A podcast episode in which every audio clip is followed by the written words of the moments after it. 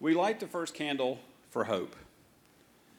The prophecy candle reminds us all the years that people waited for the coming Messiah and longed for God's kingdom to be established.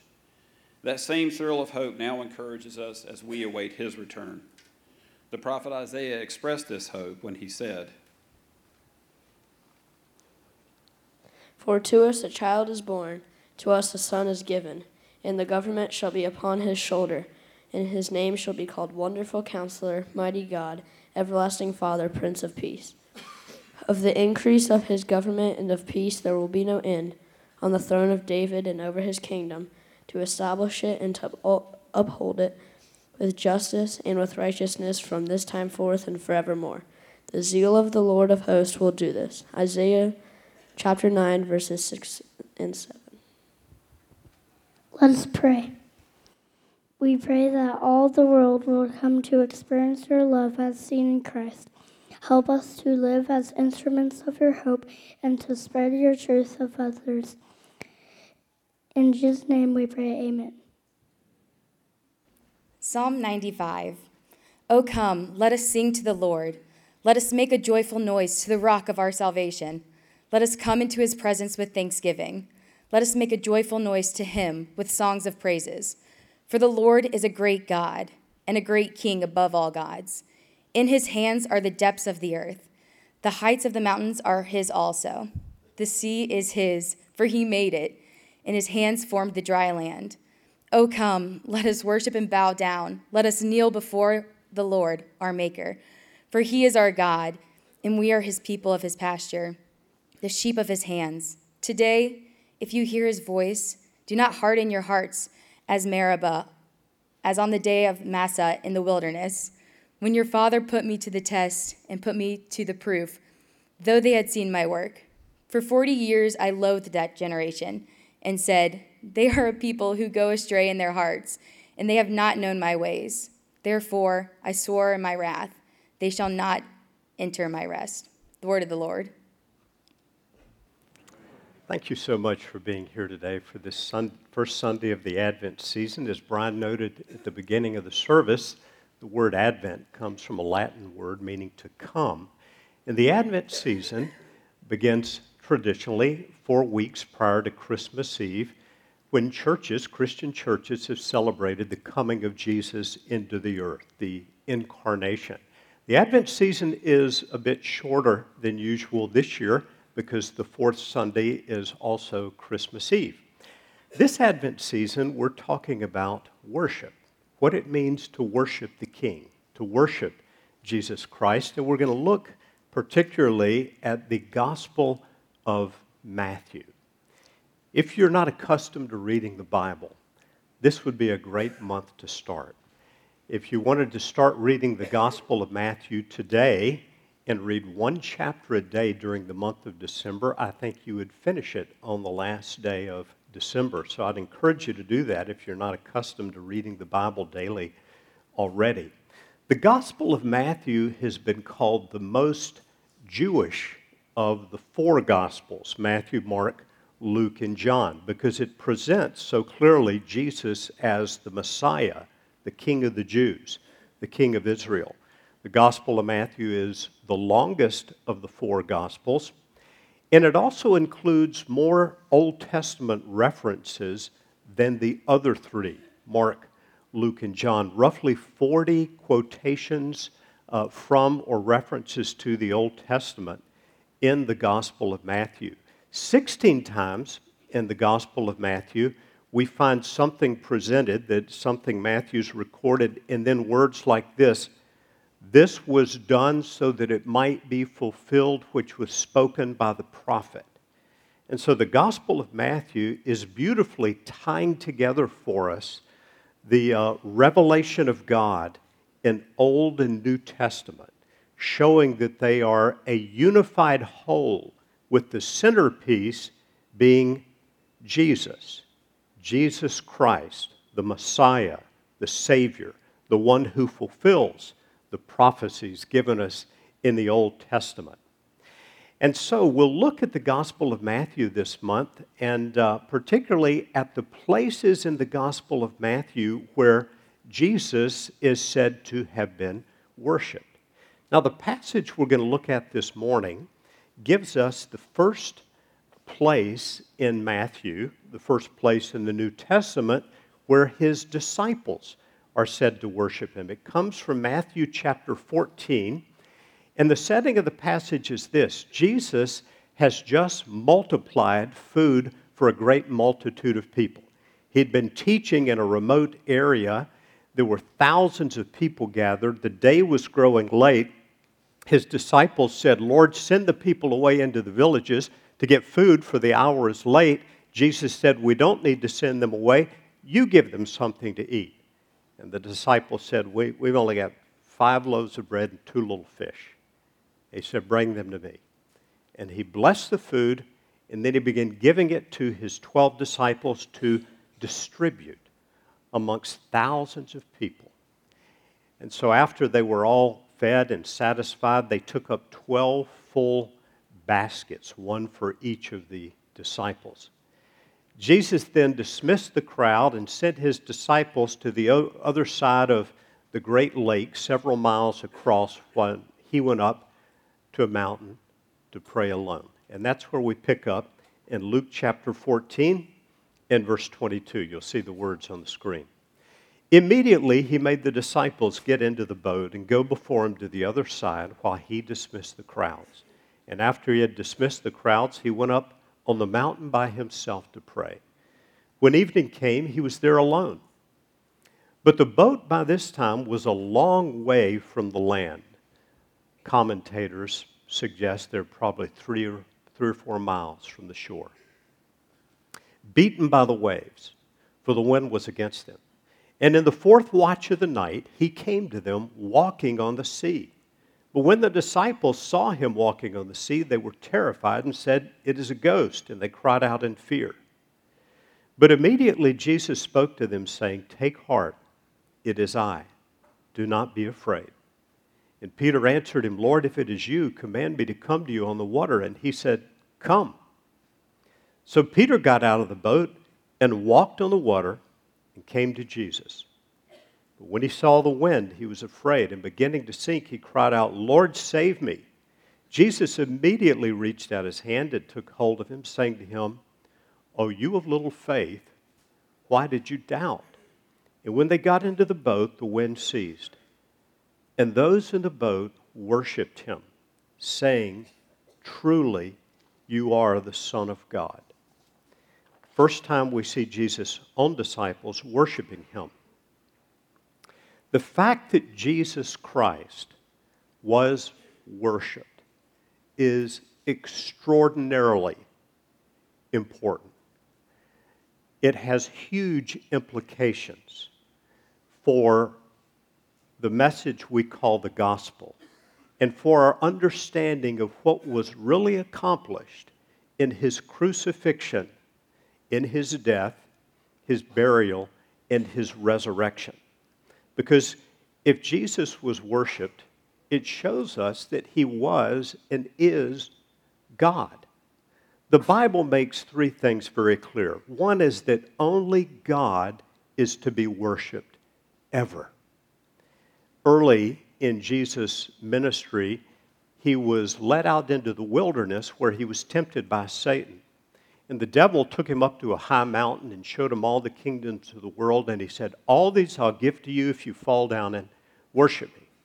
Jesus said to him, Begone, Satan, for it is written, You shall worship the Lord your God, and him only shall you serve. Jesus is quoting a verse here from the Old Testament book of Deuteronomy. Every good Jewish person knew this well that God, only God, was ever to be worshiped. There's a case in the, in the book of Acts, an instance where Paul and Barnabas did an extraordinary miracle. And the people gathered around them and started saying, The gods have come down from heaven, and they tried to worship them.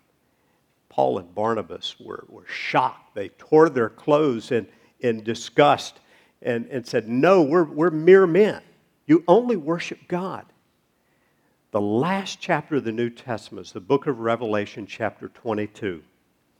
And there, the Apostle John, who's getting this great revelation. He sees this glorious angel, so glorious, John falls down to worship him, and the angel says, Do not do that. He said, I'm just a servant like you and the others who keep God's word. Worship God. God and only God is ever to be worshiped. Yet Jesus was worshiped. So we see in these passages on the screen. In fact, Jesus was first worshiped by the wise men. We call them the wise men, the magi.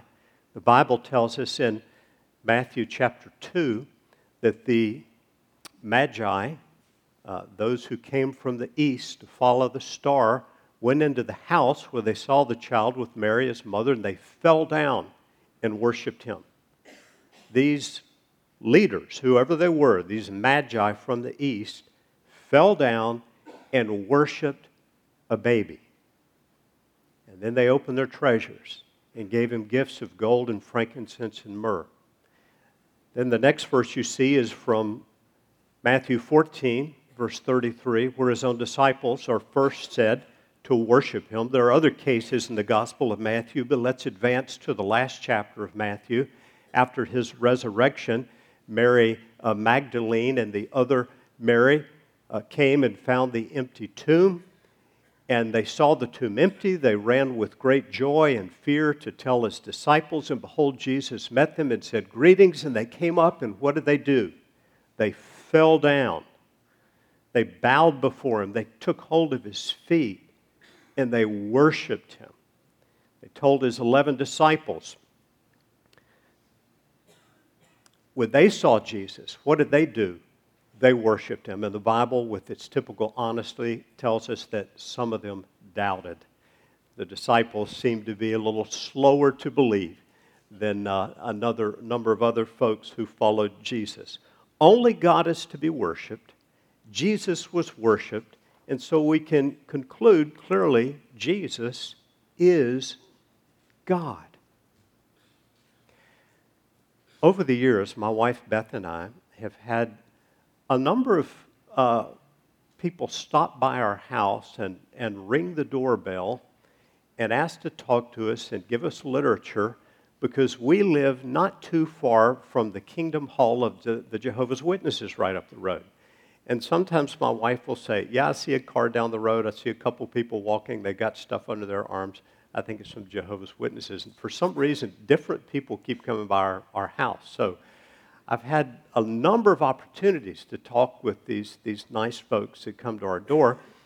And we inevitably talk about this fact of the deity of Jesus Christ. And uh, they'll say, Well, the word Trinity is not in the Bible. I'll say that's, that's right. It's not in the Bible, but the teaching about the deity of the Father and the Son and the Holy Spirit is everywhere in the Bible. And so I'll often raise this, this question.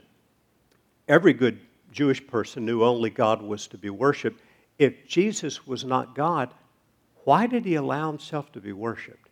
And he not only allowed others to worship him, he encouraged it. When the religious people saw Jesus being worshiped, they said, Rebuke your disciples. And he said, If they don't worship me, the very rocks will cry out. I've never had any one of them be able to explain why, if Jesus were not God, he allowed himself to be worshiped. Now, the implications of this for what he did on the cross are huge.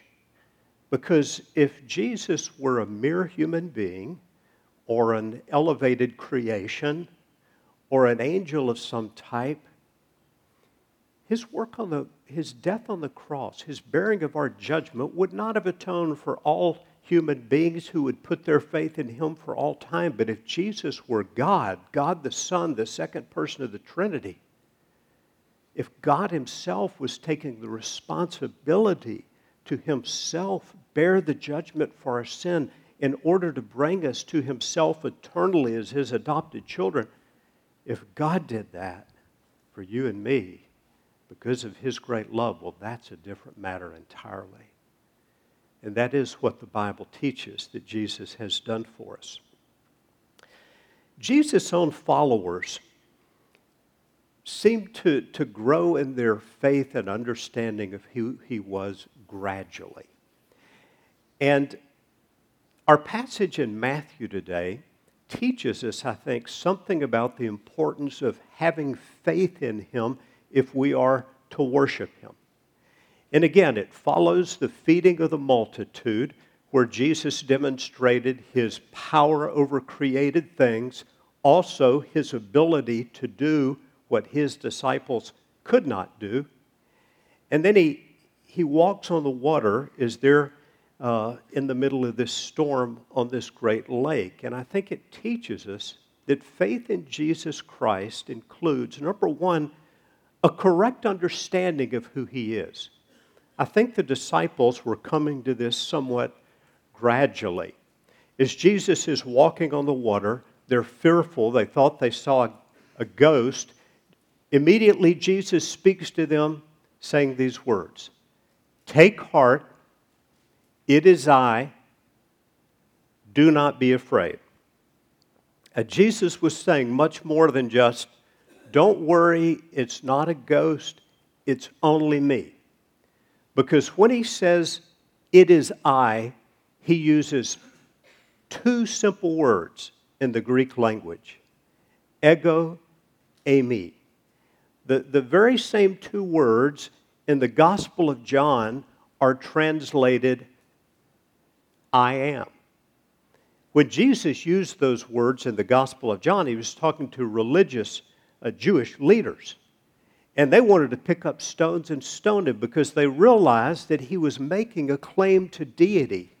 I am was the name that God gave for himself to Moses in the Old Testament. And we find Jesus throughout the Gospels applying this name to himself. Before Abraham was, I am. It seems to be what he's doing here. So that one New Testament scholar says this is perhaps Jesus' clearest self revelation of his divinity to date. Jesus is showing himself to be the one with authority, with power over the created order, the great I am. You know, Jesus had a purpose in every miracle that he did. He's showing who he is, demonstrating not only his compassion by feeding the multitudes, but demonstrating his power over the created order to do what his disciples could not do. Faith in Jesus includes further trust in his word as truth. And the disciples gradually seem to be coming to this reality. When Jesus walked on the water, Peter said, Lord, if it is you, command me to come to you on the water. He said simply, Come. So Peter got out of the boat, walked on the water, came to Jesus. Peter begins to walk, and again, uh, the Bible says they were a long way. Uh, commentators uh, take that Greek language there. It, it, says many stadia. A stadia is about stadium is about 600 feet, so many distances of 600 feet. Uh, commentators say they were three or four miles probably from the shore. Uh, waves beating against the boat, water churning, wind blowing. Peter gets out of the boat and begins to walk. Jesus never said to him, Peter, if you just have enough faith, you can walk just like I do. He only said, Come. And when Peter sees the wind and the waves, he begins to sink. And we see a third reality that faith in Jesus includes commitment of oneself to Him. And so Peter gets out of the boat, walks on the water, comes to Jesus, but when he sees the wind, he's afraid. He begins to sink. He cries out, Lord, save me. Jesus immediately reached out his hand, took hold of him, saying, Oh, you of little faith, why did you doubt? When Peter said, Lord, save me, I think he spoke three of the most important words that he ever, ever said. Because it was in that moment that Peter knew that Jesus and Jesus alone could save him. Jesus called Peter a person of little faith. He wasn't a person of no faith. Jesus often had uh, controversy with people who were faithless and unbelieving. The beautiful thing to me, though, is that Jesus doesn't reject the person of little faith. He brings us along. He doesn't crush, reject, or condemn the weak in faith, but he lets us understand that only he can save us. Sometimes God permits things to come into our lives that cause us to recognize that we cannot fix things in our own power. We can't make things right in our own strength. We can't save ourselves. And we are entirely dependent upon Him to save us. The core heart of the gospel of Jesus Christ is that we are not able to do anything to gain our acceptance with God, our eternal salvation. But Jesus Christ can, and Jesus Christ has. The great preacher, uh, Charles Spurgeon, said something about these words of Peter when he said, Lord, save me. He wrote this, and it, and it may be uh, a, a little hard to understand why he would say this, but he said, Peter was nearer his Lord when he was sinking than when he was walking. Now, what did he mean by that? I think he meant Peter recognized as he was sinking that Jesus and only Jesus could ever save him.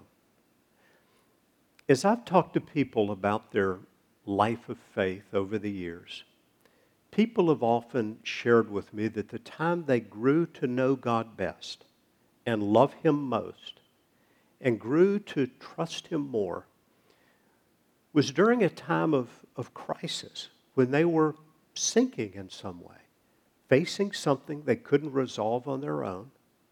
They turned to God and they found He was, he was more than enough. He was more than faithful to bring them to Himself. And I think that's what the great preacher Charles Spurgeon meant when he said Peter was near his Lord than when he was sinking and when he was walking. Faith in Jesus is not about getting your life in order, cleaning up your life, resolving to do better, to work harder, to fix things on your own. But it's about recognizing that, as the, the song goes, nothing in my hands I bring, simply to the cross I cling. Jesus alone did it all for me. That's why God left heaven, became a baby, and gave his life on the cross for us to bring us to himself, to save us. You and I can no more save ourselves from our sins than we can walk on water. But Jesus has done that for us. And his disciples, seeing what's happening in the boat, worship him, showing us that genuine faith in Jesus is ultimately expressed in worship. They said, Truly, you are the Son of God. And again, this is the first time, I believe, not the first time Jesus is worshiped, because he was worshiped by others, but the first time we see his disciples worshiping him. And I think it leads us to, to ask ourselves two or three questions. Number one, is my faith in Jesus based on a clear understanding of who he is? Gradually, hearing his teaching, seeing his miracles, his disciples were coming to this understanding. The Bible makes it clear that Jesus is more than a good leader, more than a good teacher, more than a great religious figure or a prophet. He was and is God, the second person of the Trinity. If you have questions about the Trinity, what it means for Jesus to be God, we have a little booklet called Understanding the Trinity at our Resource Center. They're free. You can take one today. It's a critically important thing to understand about the teaching of the Bible that Jesus was not a mere human being. He was fully human, but he was also fully divine. Secondly, is my faith in him resulting in my following him?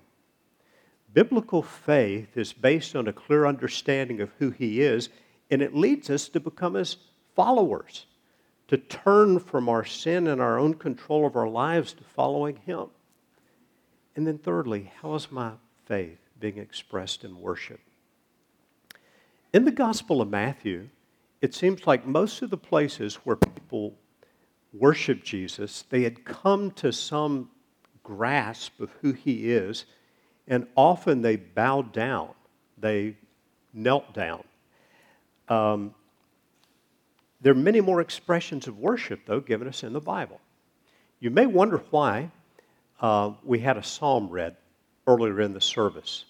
Uh, Abby, uh, one of our, our fellows here uh, this year on our staff, read from Psalm 95. And you may be wondering, what in the world does that have to do with Advent or Christmas or anything like that? It's a psalm of worship.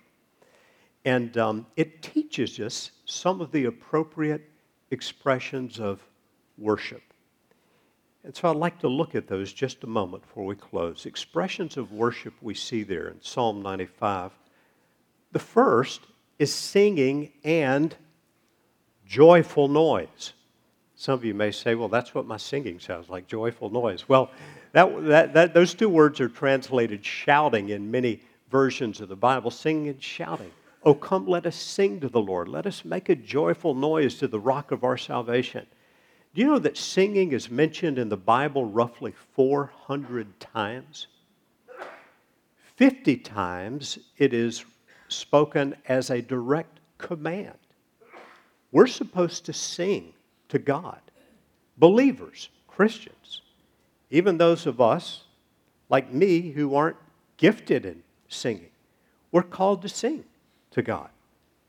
In the contemporary Christian church, there's a, there's a real trend for people to become observers uh, rather than participants who are, are singing. It's a, it's a trend in many, many contemporary churches. People write much about that. I think one of the things we have to, to grasp about worship services is this number one, God is the audience. When it comes to corporate gathered worship, God is the audience. The congregation, all of you, all of us, is the choir. The people on the stage, these gifted folks leading us, they're the facilitators, helping direct our attention to God. God is the audience, we're the choir all of us.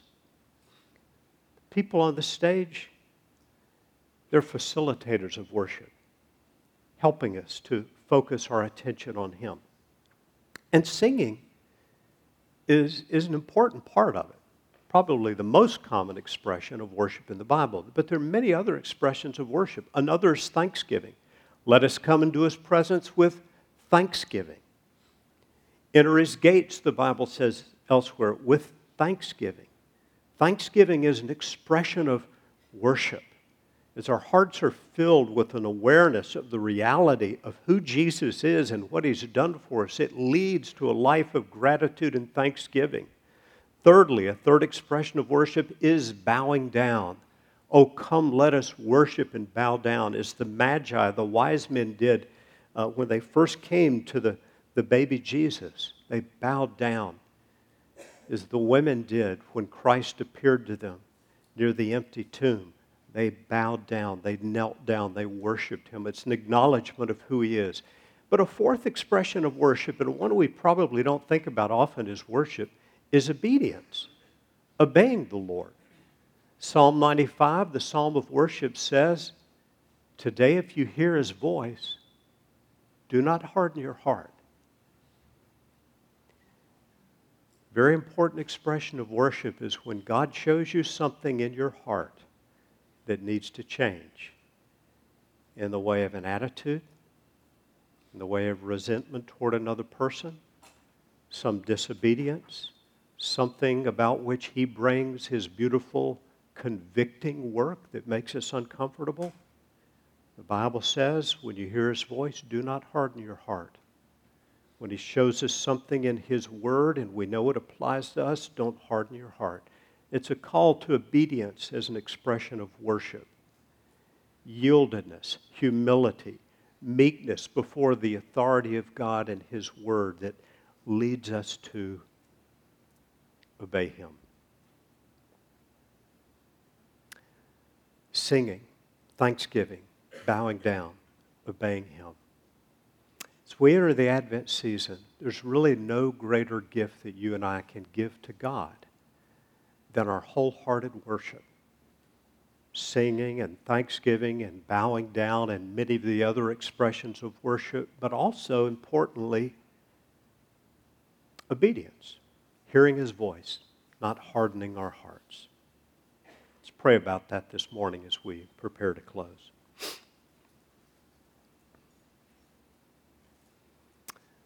Father, we ask that you teach us to trust you. We ask for the work of the Holy Spirit among us to draw us to worship you, to have a greater understanding of who you are and of what you've done for us. Jesus, how we thank you for giving your life on the cross, for bearing our judgment that we could in turn be credited with your own righteousness, be adopted into your family, and call the Father God our Father who art in heaven. We thank you for that. Draw us closer to you this Advent season, we pray. In the holy name of Jesus. Amen.